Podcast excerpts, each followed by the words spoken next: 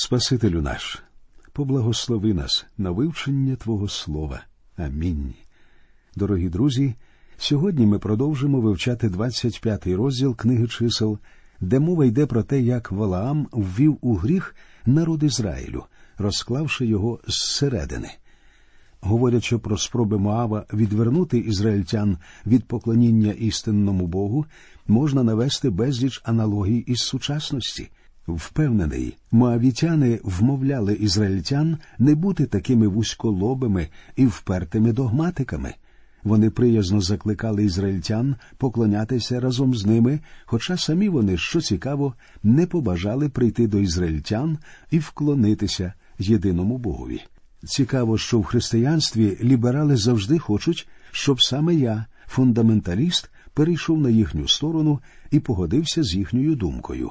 Мені ні разу не вдалося залучити жодного з них на свою сторону, хоча вони і стверджують, що саме вони ті, хто найбільш широко мислить і найтерпиміші люди в церкві, а от я заскнілий консерватор. Дивно, але людське серце завжди звернене донизу, геть від Бога. Тому дехто з цих людей вважає, що я чиню нерозумно, проповідуючи і роз'яснюючи Біблію. От якби я раптом почав говорити про щось зовсім інше, то будьте впевнені, ця програма негайно б стала неймовірно популярною. На жаль, у людей все саме так і є. Старий Валаам добре знав, що Балак зможе розкласти і перемогти народ ізраїльський, якщо змусить їх звернутися до ідолопоклонства і релігійної розпусти. І він переконав їх почати поклонятися богові Моавитян Ваалу. Прочитаємо перші вірші із 25-го розділу. І осівся Ізраїль у Шитімі, і народ зачав ходити на розпусту до моавських дочок, а вони закликали народ до жертов їхнім богам, і народ їв та вклонявся богам їхнім. І Ізраїль приліпився був до Пеорського Ваала і запалав гнів Господній на Ізраїля. І сказав Господь до Моїсея Візьми всіх голів народу та й повішай їх для Господа навпроти сонця, і відвернеться палючий Господній гнів від Ізраїля. І сказав Мойсей до Ізраїлевих суддів Позабивайте кожен мужів своїх, приліплених до Пеорського ваала. Ви скажете, що таке хірургічне втручання надмірно жорстоке. Так, згодний. А знаєте, чому Бог його застосовує? Так тому, що сама хвороба смертельна. Вона відвертає людину від Бога і приводить її до пекла. Так що Бог, який бажає врятувати народ Ізраїлів, робить тут досить милосердно. Читаємо далі. Аж ось прийшов один із Ізраїлевих синів та й привів до братів своїх мідіанітянку на очах Моїсея і на очах усієї громади Ізраїлевих синів, а вони плакали при вході з кинії заповіту. І побачив це Пінхас, син Єліазара, сина священика Аарона. І встав він спосеред громади і взяв списа в свою руку. І увійшов він за Ізраїлевим мужем до середини мешкання та й пробив їх обох ізраїльтянина та ту жінку аж через її черево. І була стримана поразка Ізраїлевих синів, і померло в поразці двадцять і чотири тисячі. Ось до якого ступеня вдалося Валааму розкласти і опоганити Ізраїль, і от у чому полягало його вчення. У книзі об'явлення наш Господь стверджує, що точно таке ж вчення проникає і сьогодні в його церкву. Я впевнений, що ворогові не вразити зовні ні народ Божий, ні роботу Бога, ні церкву Божу. Зовні церква мало вразлива.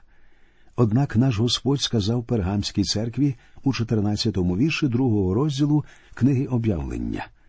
Але трохи я маю на тебе, бо маєш там тих, хто тримається науки Валаама, що навчав був Балака покласти спотикання перед синами Ізраїля, щоб їли ідольські жертви і розпусту чинили. Ось воно вчення Валаама. Ще на зорі християнської історії в пергамі відбулося об'єднання світу і церкви. Світ просто заполонив пергамську церкву, так що навіть сатана став її членом. Саме навчання Валаама, а не переслідування зовнішніх ворогів, завдали нищівного удару по церкві. І цей принцип Валаама можна застосовувати до всіх сфер життя. Після Другої світової війни Америка по цілому світу наставила своїх ракет і зробила все можливе, щоб захиститися від зовнішнього ворога. І що ж відбулося? Вони почали зазнавати поразки зсередини. У країні почалося таке моральне розкладання, якого ми ніколи у своїй історії не зустрічали. Великий Рим теж не був уражений зовнішніми ворогами.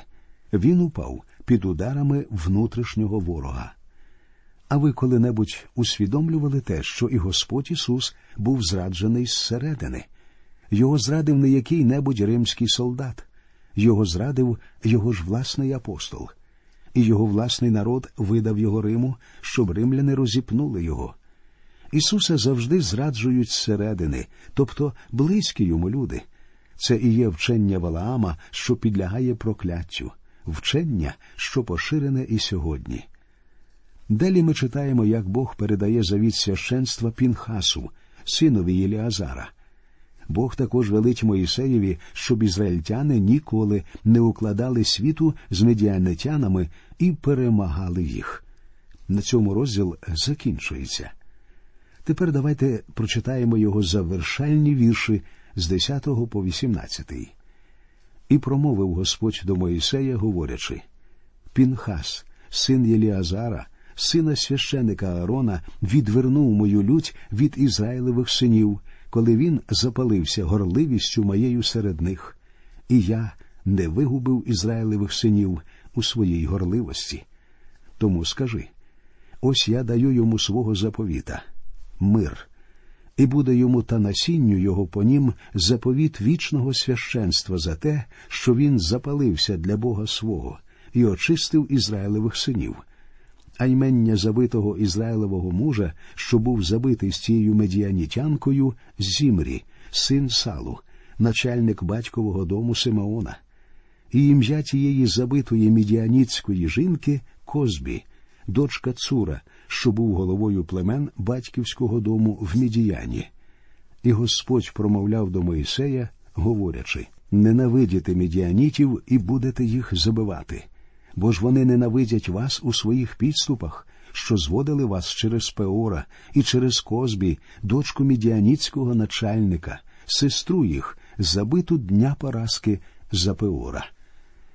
А зараз, друзі, давайте почнемо вивчення наступного 26-го розділу книги чисел. Розділ цей розповідає про перепис нового покоління і є початком нової частини книги чисел. Нове покоління готується увійти в землю обітовану. І саме цим приготуванням присвячена частина книги, що залишилася. Якщо ми порівняємо результати перепису, проведеного на другий рік після початку переходу по пустелі, з результатами перепису, проведеного на сороковому році їх мандрів, то знайдемо істотні зміни. Дані показують, що чисельність деяких колін значно зросла тоді як інших дуже зменшилася. Усього ж чисельність ізраїльського народу зменшилася на 1820 чоловік. Читаємо сьомий вірш 26-го розділу. Оце рувимові роди, і були їхні перелічені сорок і три тисячі і сімсот і тридцять.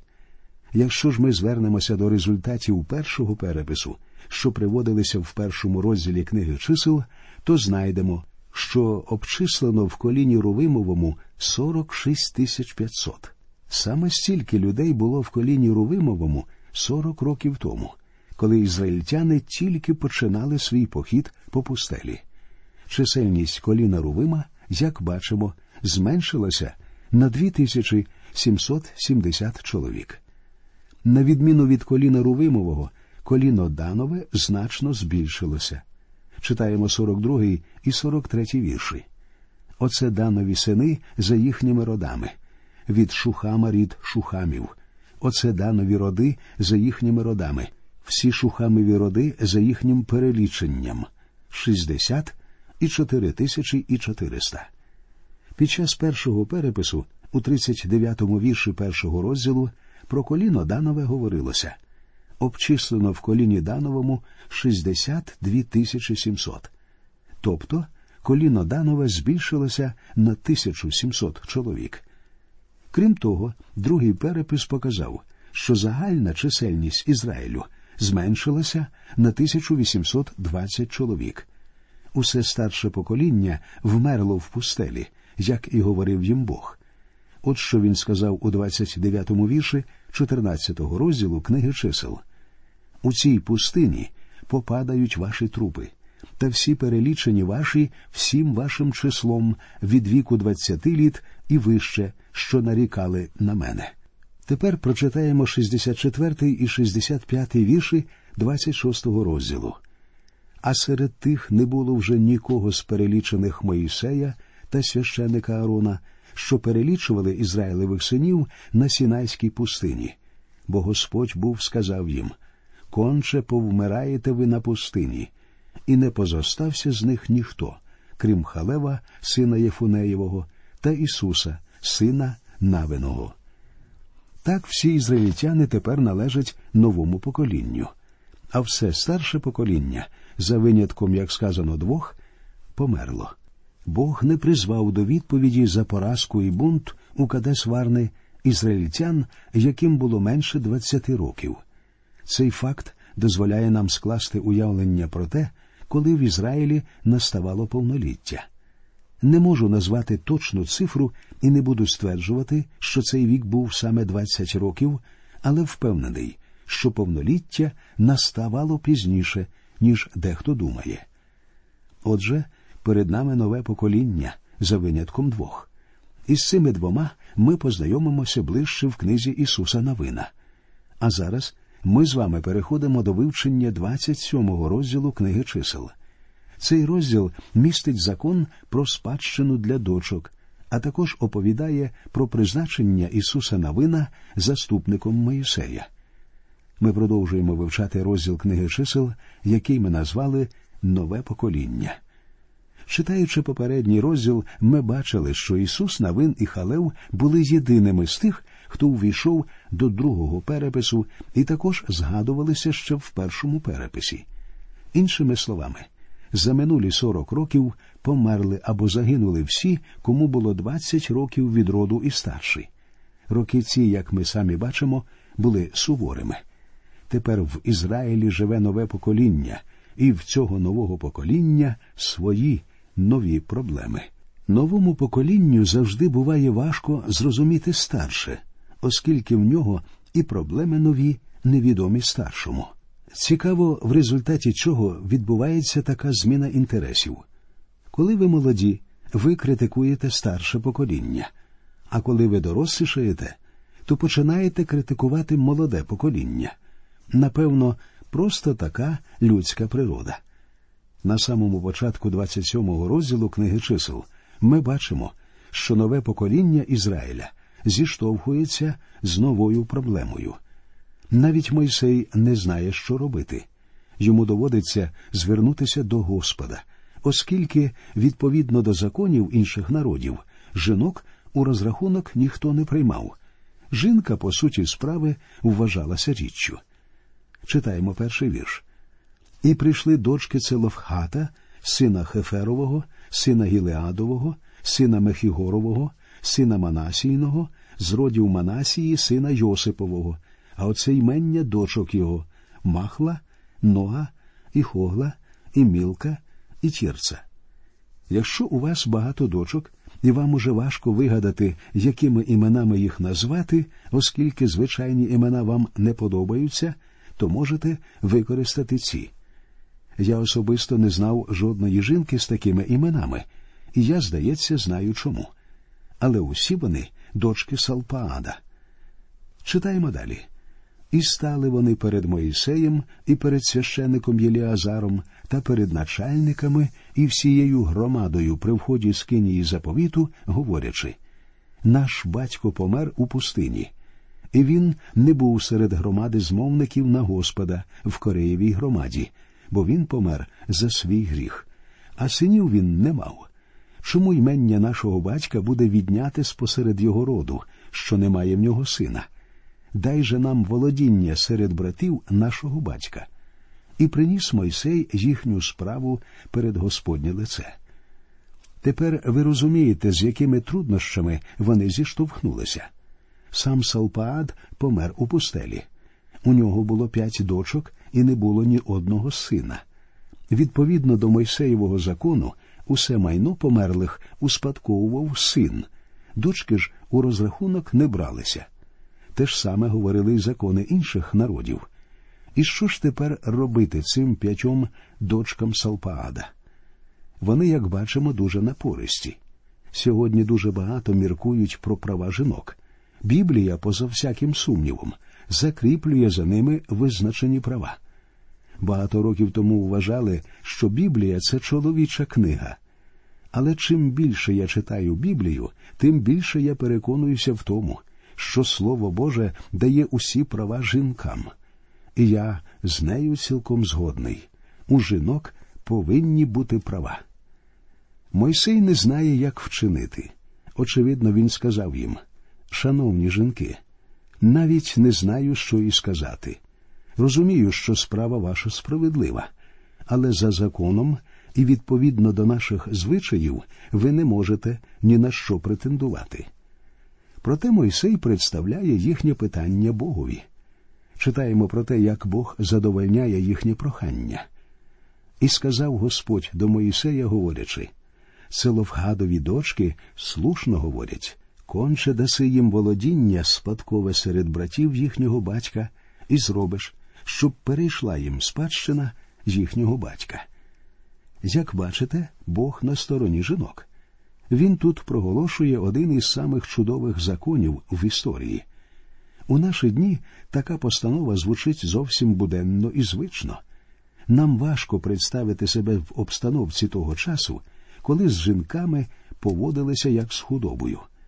Місіонери, які працюють серед племен ріки Оріноко, розповідали недавно, що у Венесуелі маленьких дівчаток продають чоловікам ще до того, як вони досягнуть десятилітнього віку. Жінками торгують так само, як худобою. І такі звичаї існують донині серед народів, що знаходяться на первісному рівні розвитку культури і цивілізації. Тому сьогодні кожна жінка повинна бути вдячна Слову Божому, адже саме Біблія вперше надала права жінкам. От чудова постанова Божа. Правду говорять дочки Салпаадові дайте їм спадкоємну долю. І тепер на підставі цієї постанови Бог формулює закон. А до Ізраїлевих синів будеш промовляти, говорячи коли хто помре, а сина в нього нема, то зробите, щоб спадок його перейшов дочці його. А якщо в нього немає дочки, то дасте спадщину його братам його. А якщо в нього немає братів, то дасте спадок його братам батька його. А якщо в його батька немає братів, то дасте спадщину його родичеві, близькому йому з його роду, і він посяде його. А це стане для Ізраїлевих синів направну постанову, як Господь наказав був Моїсеєві. Закон цей чудесний крок уперед на шляху прогресу за півтори тисячі років до приходу Христа. Я захоплююся наполегливістю і прямотою цих жінок. Я захоплююся їхньою вірою. От як сказано про віру у шостому вірші одинадцятого розділу послання до євреїв. Догодити ж без віри не можна. А той, хто до Бога приходить, мусить вірувати, що Він є, а тим, хто шукає його, він дає нагороду. Ці п'ять жінок хотіли одержати в спадщину майно свого батька, а цього ні закон, ні звичаї того часу не допускали. Тому вони прийшли і попросили вірою, і Бог по їхній вірі дав їм те, що вони просили. У цьому, друзі, ми знаходимо величезний духовний урок і мудру настанову. У третьому вірші першого розділу послання до Ефесян говориться, що Бог поблагословив нас у Христі всяким духовним благословенням у небесах. Я впевнений, що Бог чує нас і відповідає на всі наші прохання, посилаючи нам не тільки своє духовне, але і матеріальне благословення. Мені здається, що багато хто з нас бідний лише тому, що ми не приходимо до Господа, як його діти, і не просимо Його про допомогу. Адже Бог хоче виявляти свою доброту до нас. Час нашої передачі підходить до кінця. Продовження цієї бесіди ви зможете почути в нашій наступній радіопередачі. До нових зустрічей в ефірі, і нехай Господь вас рясно благословить.